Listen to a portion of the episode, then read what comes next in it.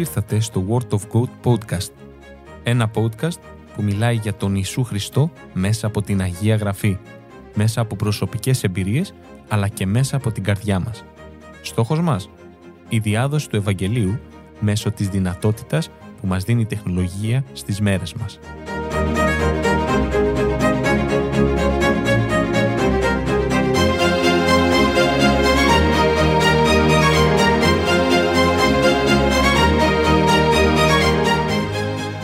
Φίλοι ακροατές, χαίρετε. Καλώς ήρθατε στην εκπομπή του Word of God Podcast. Μια εκπομπή που ως σκοπό έχει την συζήτηση στα πνευματικά θέματα μέσα από το Ευαγγέλιο. Στα μικρόφωνα, απόψε είναι ο Κωνσταντίνος, ο Αντώνης και ο Σπύρος. Χαίρετε. Γεια σας. Ένα από τα βασικότερα θέματα και θα είναι και το πρώτο θέμα το οποίο θα συζητήσουμε είναι πως ένας άνθρωπος ο οποίος δεν γνωρίζει τον Χριστό αφού τον γνωρίσει γίνεται ένα νέο κτίσμα, ένας νέος άνθρωπος. Δηλαδή πως αυτός ο άνθρωπος ελκύεται από τον Θεό της αγάπης για να προχωρήσει σε μία νέα ζωή. Και όλα αυτά που λέω αυτή τη στιγμή δεν είναι ουτοπικά, θα τα περιγράψουμε και με διάφορες προσωπικές μας εμπειρίες. Και είναι πάρα πολύ βασικό επειδή πραγματικά αυτό το που προσφέρει ο κόσμος αυτή τη στιγμή είναι αμαρτία. Επιθυμίες, πάθη, αμαρτίες όλων των ειδών, ελεύθερα πάνω στον κόσμο, όποιος θέλει πηγαίνει, ελεύθερα κάνει αμαρτίες, ε, ακολουθεί τα πάθη του, αλλά το κακό της όλης υπόθεσης είναι ότι η αμαρτία οδηγεί στο θάνατο. Και όχι στο θάνατο το, το σώμα μου, θα γίνω 70 χρόνων, 80, όσο επιτρέψει ο Θεός και θα πεθάνω, αλλά στο θάνατο της ψυχής που είναι αιώνιος. Και αυτό που ήρθε ο Χριστός να δώσει, γιατί αξίζει ο άνθρωπος να κάνει μια καινούργια αρχή με τον Χριστό. Γιατί ο, ο Χριστός ήρθε να χαρίσει ζωή αιώνιο. Το συγκλονιστικό πάνω σε αυτό που λες Κωνσταντίνε είναι ότι ο άνθρωπος που ζει έξω στον κόσμο την καθημερινότητά του, όπως όλοι οι άνθρωποι πριν γνωρίσουν τον Χριστό, δεν καταλαβαίνουν τι είναι αυτό το οποίο τους λείπει, ζουν την κάθε μέρα φυσιολογικά όπως όλοι οι άνθρωποι, αλλά υπάρχει ένα κενό μέσα τους. Ενώ κάνουν τις αμαρτίες που όπως είπατε και πριν, τα πάθη, δεν ξέρουν τι είναι αυτό το οποίο τους λείπει και δεν έχουν χαρά. Προσπαθούν να βρουν αυτή τη χαρά στο οτιδήποτε, αλλά τελικά αυτή η χαρά είναι πρόσκαιρη. Γιατί η πραγματική χαρά μόνο Ιησούς ο Χριστός δίνει. Και είναι αλήθεια ότι πρέπει ο άνθρωπος να καταλάβει ότι μόνο με τον Χριστό θα είναι πλήρης μέσα στη ζωή του. Και αυτό το σκοτάδι το οποίο μπορεί να νιώθει ή να βρίσκεται, μόνο ο Χριστός μπορεί να τον ελευθερώσει από εκεί και να γίνει το φως μέσα στη ζωή του. Αμήν, αμήν, έτσι είναι. Και πόσες φορές έχουμε ακούσει, και όχι έχουμε ακούσει, το βιώναμε και εμείς στο παρελθόν αυτό, ανθρώπους να λένε ότι μέσα μου νιώθω ένα κενό. Και πρόσφατα το άκουσα από κάποιον φίλο που προσπαθεί να γεμίσει την ημέρα του και την ζωή του με διάφορες ε, περιστάσεις και γεγονότα και διάφορες έτσι απολαύσεις και καταλήγει στο τέλος να λέει ότι μέσα μου νιώθω κενός. Δεν υπάρχει δηλαδή κάτι που να με γεμίζει. Και εδώ είναι αυτό το σημείο στο οποίο εμείς θα προσπαθήσουμε να τονίσουμε σε κάθε έναν που ακούει ότι αυτό το κενό μπορεί να το γεμίσει μόνο ο Χριστός και κανείς άλλος και το λέμε με πλήρη επίγνωση και με όλη την αγάπη μας πραγματικά. Αλλά κάποιος θα μπορούσε να κάνει μια ερώτηση. Να μας ρωτήσει σήμερα, να έρθει κάποιος και να πει γιατί να σώσει ο Θεός εμένα; Ποιο, γιατί, ποιο είναι το κίνητρο του Θεού για να με σώσει; Και η απάντηση, όπως μας αποκαλύπτεται, αποκαλύπτεται μέσα από το λόγο του Θεού, είναι η αγάπη. Mm. Λέει ο Θεός, μας έλκυσε με το έλεος του, με την αγάπη του και τόσο αγάπησε τον κόσμο, ώστε έδωσε το Χριστό να σταυρωθεί, να πεθάνει για μας, ώστε να ζήσουμε εμείς, να μας πάρει τις αμαρτίες και εμείς να ζήσουμε πλέον με το Θεό, να ζήσουμε μια καινούργια ζωή, αλλά να ζήσουμε αιώνια μαζί του. Όχι μόνο αυτά τα, όπως είπαμε, τα 70-80 χρόνια πάνω στη γη, αλλά αιώνια πλέον μαζί του. Αυτό ακριβώς είναι που λες, είναι ο Θεός της αγάπης. Γιατί πολλοί ρωτάνε και έχουν την εντύπωση ότι ο Θεός είναι εκδικητής σε κάθε τι που κάνουμε. Που προφανώς δεν είναι, είναι, έχει και τη δικαιοσύνη του Θεός. Δεν μιλάμε ότι τα παραβλέπει όλα απόλυτα. Απλώς αγαπάει τον άνθρωπο. Και αυτό πρέπει να το καταλάβουν όσοι ακούνε, γιατί και εμείς δεν το γνωρίζαμε πριν το βιώσουμε, γιατί είναι βιωματικά όλα αυτά που αναφέρουμε, ότι ο Θεός αγαπάει τον άνθρωπο. Και πόσο τον αγάπησε, τόσο πολύ, ώστε έγινε ο ίδιος άνθρωπος και σταυρώθηκε για μας. Είναι πράγματι αλήθεια ότι όταν ο άνθρωπος γευθεί την αγάπη του Θεού είναι πραγματικά γεμάτος. Γιατί η αγάπη του Θεού είναι αυτή που έρχεται και γεμίζει τον άνθρωπο. Μμμ. Ε, έχω ακούσει πάρα πολλές ιστορίες από ανθρώπους, ομολογίες που μπορεί η ζωή τους να ήταν εσχρόνεστη και λέγει αλλά όταν πραγματικά γνώρισαν τον Ιησού Χριστό πέρα από κάθε θρησκεία, καθαρά τον Ιησού Χριστό τότε η ζωή τους άλλαξε και γίνε ένας νέος άνθρωπος. Γιατί με τον Ιησού Χριστό τα θέλω τα οποία είχαν πριν αλλάξανε και γίνανε τα θέλω τα οποία προκύπτουν μέσα από το Ευαγγέλιο, μέσα από την Καινή Διαθήκη. Μμμ. Και πραγματικά το, το ιδιαίτερο σε αυτή την περίπτωση είναι το πώς βλέπεις έναν άνθρωπο τον οποίο τον ήξερες, ένας γείτονάς σου, ένας φίλος σου, εγώ ο ίδιος, από εκεί που έκανα κάποια πράγματα, από εκεί που ζούσα την κάθε μέρα σαν να μην υπάρχει αύριο, προσπαθούσα να ευχαριστηθώ το σήμερα όσο πάει, ξαφνικά αλλάζει και την κάθε μέρα αρχίζω να προσεύχομαι, να λέω Χριστέ μου σε ευχαριστώ που είμαι ζωντανός και σήμερα, που εσύ με φυλάς, σε ευχαριστώ για όλα αυτά τα οποία μου έχεις δώσει και επίσης να κλείνει η μέρα μου πάλι με τον Ιησού Χριστό και να έχω αυτή τη γαλήνη, αυτή την ειρήνη μες στην καρδιά μου που μόνο ο Χριστός δίνει. Έτσι είναι. Πόσες φορές αυτό που λέγαμε πριν, γιατί όπως το είπες, η αγάπη του Θεού είναι αυτή που γεμίζει μέσα αυτό το κενό που περιγράφουμε τόση ώρα.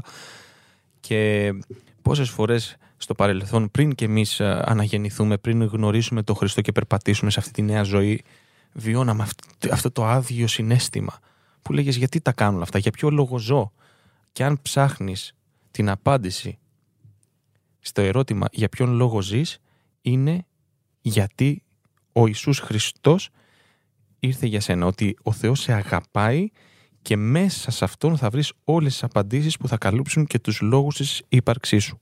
Όταν δηλαδή θα σε πιάσουν αυτά τα ερωτήματα μέσα σου και αυτό θα γεμίσει κάθε κενό για να μπορέσεις να περπατήσεις και να ζεις ευτυχισμένος πραγματικά. Όχι με την ευτυχία όπως την ξέρει ο κόσμος με υλικά αγαθά, αλλά με γεμάτη ψυχή, γεμάτη από αγάπη, από πνεύμα Άγιο, γεμάτη από όλα αυτά τα, τα χαρακτηριστικά που σου δίνει ο Θεός. Και αυτή η πρόσκληση του Θεού είναι προς όλους τους ανθρώπους. Ακριβώς. Δεν, δεν είναι α, ο Κωνσταντίνος, ο Σπύρος, ο Αντώνης ήταν καλοί και γι' αυτό τους πήρα. Είναι προς όλους τους ανθρώπους. Ο Θεός δίνει δίκαια προς όλους τους ανθρώπους η ίσα σωτηρία, την ίδια σωτηρία για να σωθούν. Την ίδια ευκαιρία, με συγχωρείτε, για να σωθούν. Δεν κοιτάζει έθνη. Ακριβώς, ακριβώς. Προς όλο τον κόσμο, προς όλους τους ανθρώπους, μικρούς, μεγάλους, ανεξαρτήτου έθνους, ανεξαρτήτου καταστάσεως, ανεξαρτήτου παρελθόντος, λέει ο λόγος του Θεού, τους καιρούς της αγνίας, όταν ο άνθρωπος δεν ξέρει, τους αγνοεί ο Θεός. Αρκεί αυτό που ο άνθρωπος πρέπει να κάνει, να ζητήσει το Χριστό. Μπορεί ο καθένας που ακούει να πάει στο δωμάτιό του, να προσευχηθεί, να πει α, μια απλή προσευχή. Δεν χρειάζεται να είναι φοβερά τα λόγια που θα πει πολύπλοκα. Χριστέ μου, αν ζει, σώσε με. Θέλω κι εγώ να ζήσω μαζί σου. Θα σε θέλω κι εγώ στη ζωή μου. Και ο, ο, ο Θεός, πιστός στο λόγο του, έρχεται να αναγεννήσει αυτό που λέει ο λόγος του Θεού τον άνθρωπο, να του αλλάξει πλέον τη ζωή, να του αλλάξει την καρδιά για να μπορεί να κάνει ένα καινούριο ξεκίνημα με το Θεό. Όπως είπες Κωνσταντίνε και στην αρχή, ε, το εδάφιο ότι τόσο να αγάπησε ο Θεός τον κόσμο δεν διευκρινίζει Έλληνες, οποιοδήποτε έθνος άλλο. Είναι προς όλους αυτή η αγάπη του Θεού. Και πολύ σωστά αρκεί μια απλή προσευχή. Δεν χρειάζεται κάτι να μάθω απ' έξω μια προσευχή ιδιαίτερη, να αφιερώσω στο Θεό κάποιο χωράφι, κάποια υλικά αγαθά, το οποίο μπορεί, ό,τι είναι αυτό το οποίο μπορεί να έχω μια περιουσία δηλαδή. Μια λαμπάδα που. Μπράβο, δεν είναι- χρειάζεται κάτι τέτοιο. Ο Θεός θέλει την καρδιά μου. Θέλει την καρδιά μου ειλικρινά. Να πάω, να γονατίσω στο δωμάτιό μου, να κλείσω την πόρτα. Εγώ και ο Θεός. Και να πω, Χριστέ μου, είμαι εδώ. Μου είπανε ότι είσαι ζωντανός. Είναι αλήθεια; Θέλω να σε γνωρίσω στη ζωή μου. Θέλω αυτό το σκοτάδι που είπαμε και πριν να έρθεις να, κα- να το κάνεις φως. Να έρθεις να με γεμίσεις χαρά. Να έρθεις να μου δώσεις ύπνο. Πολλές φορές ακούμε από ανθρώπους που δεν έχουν ύπνο το βράδυ. Και καταφεύγουν σε φαρμακευτικές μεθόδους και άλλες μεθόδους. Μόνο ο Θεός δίνει ύπνο. Όπως λέει που δίνει ύπνο στον αγαπητό αυτού. Και πραγματικά μου έχει συμβεί και εμένα. Υπάρχουν φορές που δεν μπορούσα να κοιμηθώ το βράδυ γιατί είχα έγνοιες, σκεφτόμουν τη δουλειά. Και όταν προσευχήθηκα, ο Θεός ήρθε και μου έδωσε ύπνο. Γιατί εκείνος είναι που δίνει ύπνο. Και ευχαριστούμε τον Θεό. Κάθε φορά που έχω δει ότι έχω κάποιο πρόβλημα, κάποια δυσκολία και καταφεύγω στο Χριστό, γιατί η αλήθεια είναι σαν άνθρωποι, δεν πάμε πάντα στο Χριστό. Σκεφτόμαστε πρώτα πώς θα το λύσουμε με τις δυνάμεις μας, οποιαδήποτε λύση μπορεί να έρθει στο μυαλό μας. Όταν πραγματικά πάμε στο Χριστό, τότε εκείνος έρχεται και μας δίνει και την ιδέα, μας δίνει τη σοφία δηλαδή, να το πω πιο σωστά, για το πώς θα το λύσουμε. Αμήν, αμήν, έτσι είναι. Και πάνω σε αυτό ψάχνω να βρω το εδάφιο που λέει ο Χριστός, γιατί είναι Θεός αγάπης, ανοίγει την αγκαλιά του και σε βάζει μέσα και γεμίζεις και εσύ από αυτήν την αγάπη και δεν μπορεί να σε αφήσει ασυγκίνητο όλο αυτό. Ε, έλθετε προς εμέ πάντες οικοποιώντες, ε, αναφέρει ο λόγος του Θεού, δηλαδή όσοι κοπιάζετε και εγώ θα σας αναπαύσω, γιατί ο ζυγός μου είναι ελαφρύς. Έχει, αυτό το, το, έχει αυτή τη δύναμη ο Θεός να καταλαβαίνει τον άνθρωπο, γιατί ο ίδιος έγινε άνθρωπος και έτσι δεν μπορούμε απέναντί του να του πούμε ότι δεν μας καταλαβαίνεις. Είναι, είναι τόσο, τόσο ωραίο αυτό το μυστήριο. Μας καταλαβαίνει. Ακριβώς, ακριβώς. Έρχεται και μας καταλαβαίνει γιατί πόνεσε, έκλαψε, στεναχωρήθηκε, πέρασε όλα τα πάθη και τις επιθυμίες εδώ σε αυτή τη γη. Και αυτός ήταν ο σκοπός του, για να μας καταλάβει και να έχουμε κι εμείς απέναντι έναν Θεό που ζει αυτό το οποίο αισθανόμαστε. Και να μπορεί μέσα από αυτό που αισθανόμαστε να μας καθοδηγεί και να μας αγαλιάσει και να μας δίνει αυτή την πνευματική ε, ε, ανάπαυση μέσα στην ψυχή μας. Είναι τρομερό ότι έχουμε ένα Θεό που μπορούμε να προσευχηθούμε και να πάμε, ο οποίος όλο αυτό περιγράφεις. Δηλαδή μας καταλαβαίνει. Δεν είναι απρόσωπος, δεν είναι κάποιος που θα πω ένα όνομα και ελπίζω να μ' ακούσει. Είναι ζωντανός, μ' ακούει, υπάρχει. Όπως βλέπω εσάς, έτσι βλέπει και εκείνος σε μένα. Και μέσω της πίστεως πάω και προσεύχομαι και μ' ακούει. Και αυτό το έχω βιώσει κι εγώ και εσείς και πιστεύω και οι ακροατές που μας ακούνε. Όποιος πραγματικά έχει ζητήσει τον Χριστό θα έχει δει ότι είναι ζωντανός γιατί έχει ενεργήσει. Πάρα, έχω αμέτρητα γεγονότα μέσα στη ζωή μου που έχω προσευχηθεί και έχω δει πραγματικά το Θεό να ενεργεί. Μπορεί να μην τον έχω δει σαν ύπαρξη, έτσι όπως σαν φυσική παρουσία, αλλά μέσα από τις ενέργειες που έχει κάνει είμαι απόλυτα βέβαιος ότι είναι από εκείνον. Γιατί δεν υπήρχε άλλος τρόπος να γίνει κάτι. Και όπως είπες, δια τη πίστεω, με την πίστη, πραγματικά θα, λέγα, θα λέγαμε ότι και εμείς τον βλέπουμε δίπλα μας. Ξέρουμε ότι είναι δίπλα μας, καταλαβαίνουμε ότι είναι δίπλα μας. Ε, ξέρουμε ότι είναι κοντά μας ανά πάσα στιγμή. Ξέρουμε ότι μας καταλαβαίνει και ξέρουμε ότι μας βοηθάει ό,τι και αν χρειαζόμαστε. Και γι' αυτό επειδή είναι δίπλα σε όλους τους ανθρώπους, αλλά θέλει τους ανθρώπους, δεν ζορίζει κανέναν άνθρωπο, κανέναν άνθρωπο ο Θεός δεν τον σώζει με το ζόρι. Θέλει ο άνθρωπος ελεύθερα να διαλέξει και να επικαλεστεί ο ίδιος να φωνάξει τον Χριστό, να μετανοήσει και να φωνάξει ο ίδιος τον Χριστό για να τον σώσει. Όπως ο αέρας, δεν τον βλέπεις, τον καταλαβαίνεις όμως όταν φυσάει. Ή όταν είναι να γίνει ένα σεισμός, καταλαβαίνεις το τι συμβαίνει, δεν τον βλέπεις όμως, δεν έχει πρόσωπο. ο Ιησούς Χριστός βέβαια έχει πρόσωπο και κάποια μέρα θα τον δούμε. Και μακάρι όλοι να είμαστε εκείνη την ημέρα έτοιμοι να πάμε κοντά του. Αμήν, αμήν. Και αυτός ο άνθρωπος που περιγράφουμε τώρα προς το τέλος αυτόν που είπαμε είναι ο αναγεννημένος. Είναι ο άνθρωπος που έχει αλλάξει. Και αυτό περιγράφουμε τόση ώρα από τον άνθρωπο που είχε το κενό, που ζούσε μέσα στα πάθη, μέσα στις αμαρτίες, μέσα σε, μέσα σε μια ζωή βαριά, σκοτεινή ξαφνικά με αυτή την επίσκεψη, με αυτή την παρουσία του Θεού μέσα στην καρδιά του, μέσα στην ψυχή του, όταν ο Χριστός γεννηθεί μέσα σε αυτή την καρδιά, τότε έρχεται και αλλάζει και γεμίζει με όλα αυτά που προαναφέραμε ο άνθρωπος του Θεού. Αυτό ονομάζεται αναγέννηση. Και είναι αρκετά σοβαρό και το κομμάτι αυτό της αναγέννησης γιατί ε, λέει το Ευαγγέλιο μέσα ότι ο Χριστός είπε στον Νικόδημο, ένα απόσπασμα θα διαβάσω, ότι όποιος δεν γεννηθεί άνωθεν δεν δύναται να ειδεί, να ειδεί τη βασιλεία του Θεού. Δηλαδή δεν γίνεται ο άνθρωπος που δεν έχει αναγεννηθεί, που δεν έχει βιώσει όσα περιγράψουμε, να δει, να καταλάβει και να αντιληφθεί τα πνευματικά και παρακάτω, όπως συνεχίζει και λέει, να σωθεί στο τέλος. Δηλαδή ο αναγεννημένος είναι και ο άνθρωπος όπου του ανοίγεται διάπλατα η πύλη για να εισέλθει στη βασιλεία των ουρανών. Και ο Θεός τα αλλάζει όλα. Του κάνει νέο κτίσμα πλέον. Ακριβώς. Νέο Όλη τη ζωή. Ναι, όπως λέει, τα παλιά παρήλθαν, ειδού τα πάντα έγιναν νέα. Φεύγουν τα παλιά. Φεύγει ο παλιός άνθρωπος, ένας νέος άνθρωπος ξεκινάει. Αλλά υπάρχει και κάτι που ο άνθρωπος πρέπει να επιλέξει, πλέον πιστεύοντας τον Χριστό, γνωρίζοντας τον Χριστό, πρέπει να επιλέξει να, να αποδείξει ότι η πίστη του είναι ζωντανή.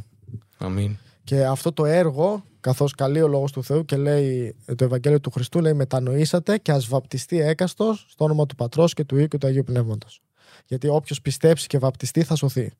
Και είναι το πρώτο έργο που καλεί πλέον ο Θεός τον άνθρωπο να κάνει με τη δική του επιλογή. Δεν θα τον, ο Θεός πάλι δεν θα αναγκάσει κανέναν να βαπτιστεί.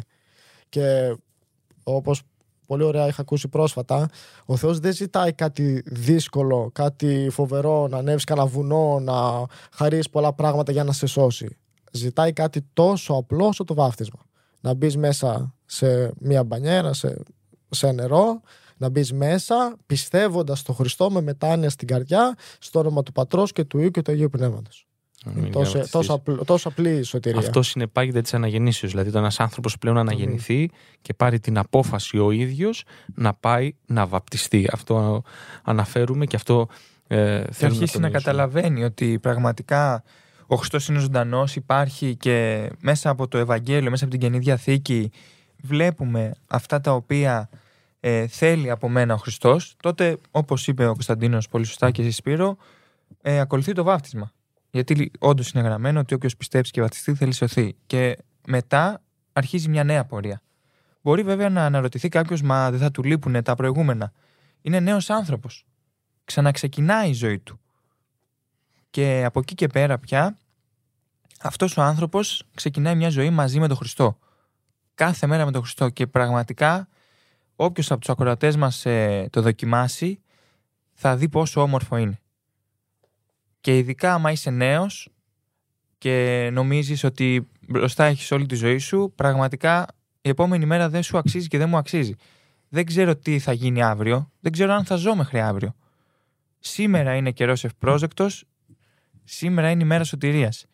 Σήμερα που μπορεί να έβαλες και να πέτυχες αυτό το podcast, μπορείς να ζητήσεις τον Ιησού Χριστό και να πεις αυτό που είπαμε και πριν. Χριστέ μου, αν είσαι ζωντανός και υπάρχεις, έλα μες στη ζωή μου. Θέλω να σε γνωρίσω προσωπικά.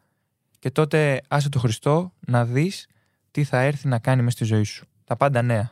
Αυτός είναι ο σκοπός μας να μεταφέρουμε αυτό το μήνυμα σε κάθε έναν που μας ακούει και ο σκοπός που ξεκινάμε αυτές τις εκπομπές και αυτά τα επεισόδια ώστε άνθρωποι οι οποίοι δεν έχουν γνωρίσει ή έχουν γνωρίσει και δεν ξέρουν από εκεί και πέρα τι να κάνουν, να επικαλεστούν τον Χριστό στη ζωή τους, τον κύριο των δυνάμεων, γιατί είναι κύριος των δυνάμεων, δεν είναι ένας απλός Χριστούλης όπως ε, τον αναφέρουν, δεν είναι μια εικόνα, δεν είναι ε, ένα είδωλο. Είναι ο Ιησούς Χριστός, ο κύριος των κυρίων, ο βασιλιάς των βασιλιάδων. Αυτός ο οποίος θα έρθει και θα κρίνει όλη την οικουμένη. Γι' αυτό και ο άνθρωπος ο αναγεννημένος, κάνοντας το επόμενο βήμα, όπως είπαμε, που είναι το βάπτισμα στο νερό, θα πάει και θα αφήσει εκεί πέρα τον παλιό του εαυτό. Θα θάψει, τι είναι, το, τι είναι η κολυμπήθρα, είναι ένας τάφος. Έτσι ξεκίνησαν και οι πρώτοι χριστιανοί, έτσι το λέει και η γραφή. Είναι ένας τάφος όπου εκεί ο άνθρωπος θάβει τον παλιό του εαυτό πεθαίνει ο παλιός ο άνθρωπος και γίνεται σύμμορφος και της ταφής του Χριστού και όταν βγαίνει από το νερό γίνεται και σύμμορφος της Αναστάσεως του Ιησού Χριστού σαν ένας νέος αναγεννημένος πλέον άνθρωπος που περπατάει σε μια καινούργια ζωή έτσι όπως ο Θεός τη θέλει και όχι όπως ο ίδιος νομίζει ότι πρέπει να περπατάει. Και για όσους ε, νομίζουν ότι αυτή η καινούργια ζωή μπορεί να είναι περίεργη, ή κάτι βαρετό, ναι. ή βαρετή, γιατί πολλά έχουμε ακούσει, γιατί στην κοινωνία μας είναι πολύ συνήθες να νομίζουν ότι οι χριστιανοί είναι κάποιοι καημένοι που θα πάνε στην εκκλησία ναι, και ναι. δεν θα κάνουν τίποτα μες στη ζωή τους. Και υπάρχει μια τέτοια αντίληψη. Ε, νομίζω μπορούμε. Είτε και... υπερβολικά φανατικοί. Ε, ναι, μου αυτό το, ο φανατισμός που πολλές φορές επικαλούνται κάποιοι ότι υπάρχει. Ναι, υπάρχει και αυτό. Μπορούμε σήμερα τρεις νέοι εδώ να ομολογήσουμε, να πούμε, να μαρτυρήσουμε ότι δεν έχει καμία σχέση αυτό με την πραγματική ζωή με τον Χριστό. Που είμαστε 28 με 30 ετών. Δηλαδή είμαστε πάνω στο άνθο νιώτη μας, θα μπορούσε να πει κάποιος. Ναι, θα λέγαμε ότι είμαστε στην καλύτερη ηλικία για να τρέξουμε, να αρπάξουμε τη ζωή, να κάνουμε αυτά που θέλουμε. Αλλά παρόλα αυτά γνωρίζουμε και έχουμε ζήσει ότι η ζωή με τον Χριστό είναι όμορφη είναι απλή, είναι όμορφη, έχει πολλές χαρές. Είναι καθαρή. Είναι καθαρή, αμήν. Είναι, είναι, είναι φοβερό, είναι πανέμορφο να ζεις με τον Χριστό. Είναι φωτεινή. Είχα, αμήν. Είχα ακούσει ε, έναν νέο ο οποίος ομολογούσε το Χριστό και έλεγε το εξής. Πήρα, λέει, όταν πλέον αναγεννήθηκε, βαφτίστηκε και πίστεψε και συνέχισε να ακολουθεί, την καλύτερη απόφαση της ζωής μου. Και πόσο συμφώνησα με αυτό το πράγμα πόσο συμφώνησα. Εγώ είμαι ένας άνθρωπος προσωπικά, σαν Σπύρος, ο οποίος ε, ε, έζησα πολλά. Έζησα αρκετά την αμαρτία, έζησα πράγματα και πάθη και επιθυμίες τα οποία ε, γενικά μπορώ να πω ότι ήταν αρκετά πλουσιοπάροχα και ε, κάποιος θα λέγε Μα γιατί να τα αφήσεις όλα αυτά για να ακολουθήσει τον Χριστό. Κι όμως, κι όμως, αυτή η απόφαση το να ακολουθήσω το Χριστό, το να προχωρήσω σε μια νέα ζωή και να αφήσω όλα τα παλιά, όλα αυτά τα οποία νόμιζα ότι πραγματικά με ευχαριστούν, ήταν η καλύτερη απόφαση της ζωής μου. Και αυτό καλούμε να πούμε σε κάθε νέο. Δεν ξέρει τι χάνει όταν αφήνει τη ζωή να περνάει χωρίς τον Χριστό στη ζωή του. Και σε αυτή τη νέα ζωή, το πανέμορφο επίσης είναι ότι πλέον ο άνθρωπος δεν περπατάει μόνος. Ο Χριστός είναι πάντα εκεί. Ο Χριστός είναι πάντα δίπλα σου, πάντα σε διδάσκει, πάντα σε βοηθάει, πάντα σε οδηγεί, είναι φίλος σου, είναι αυτός που σε φροντίζει, όπως ο λόγος του Θεού, σου. Είναι εκεί πάντα. Δεν έχεις πλέον, δεν έχεις πλέον αδιέξοδα που και να έχεις. Ξέρεις ότι ο Θεός θα επιτρέπει και ο Θεός θα έχει αναλάβει. Ξέρεις ότι ο Θεός έχει τα πράγματα στα χέρια του. Δεν έχεις πλέον να, να αγωνιάς και να φοβάσαι και να φοβηθείς κάποια στιγμή. Θα έρθει ο Θεός, ο Χριστός, να σε βοηθήσει, να σε ενδυναμώσει. Σου αφαιρέσει αυτό το φόβο. Αμήν, αμήν, ακριβώς. Όπως είπες, ε, Σπύρο, πραγματικά η καλύτερη απόφαση της ζωής μας.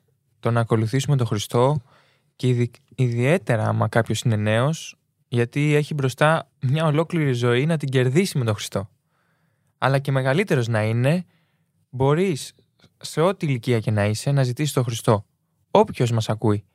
Είτε είσαι πολύ σπουδαγμένος, είτε λιγότερο, είτε πολύ πλούσιος, είτε πιο φτωχός. Δεν είναι προσωπολήπτης ο Θεός. Δεν είναι προσωπολήπτης, είναι για όλους.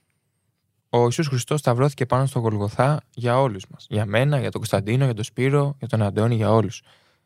Γι' αυτό σήμερα μπορεί να πάρεις αυτό το ωραίο μήνυμα που ακούς και να το δοκιμάσεις.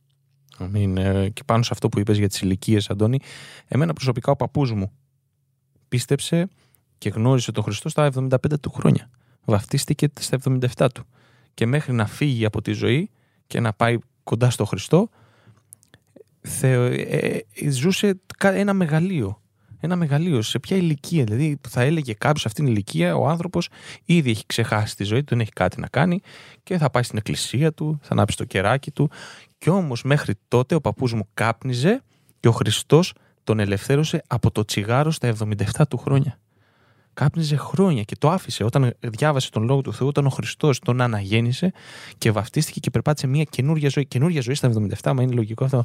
Και όμως η ψυχή δεν συμβαδίζει με την ηλικία του σώματος, γιατί η ψυχή είναι αιώνια. Το σώμα φθήρεται και πεθαίνει.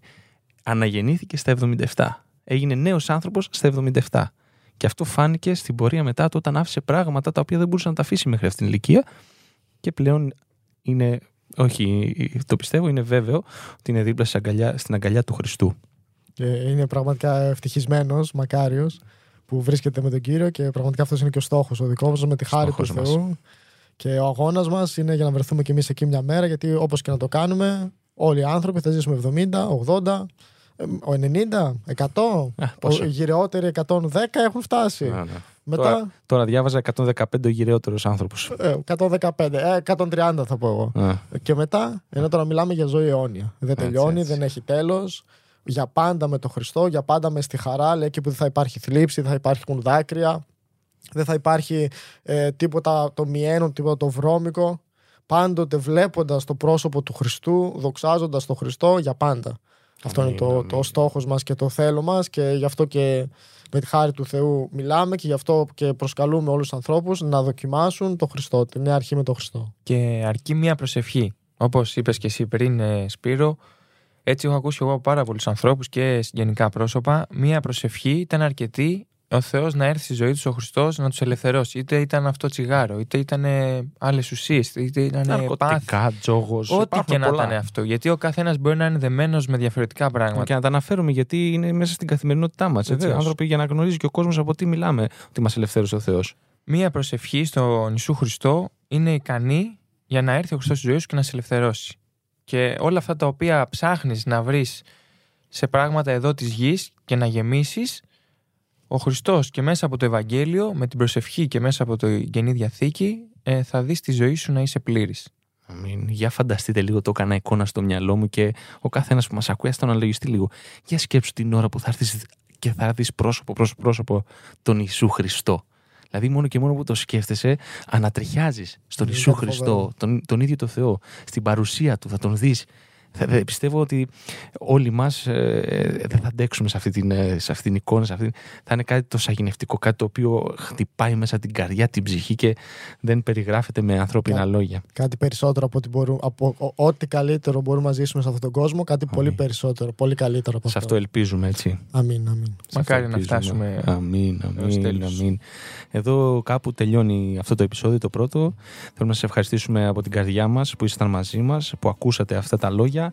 Ευχόμαστε και εσείς προσωπικά να βιώσετε αυτές τις εμπειρίες ε, και αν δεν τις έχετε βιώσει να πάτε να επικαλεστείτε τον Ιησού Χριστό, τον Κύριο των δυνάμεων σε μια απλή προσευχή και να χαρούμε πάρα πολύ να είμαστε όλοι μαζί κάποια μέρα κάτω από τις φτερούγες του Ιησού Χριστού. Καλή συνέχεια, σας περιμένουμε στο επόμενο επεισόδιο. Γεια σας. Καλή συνέχεια. Γεια σας.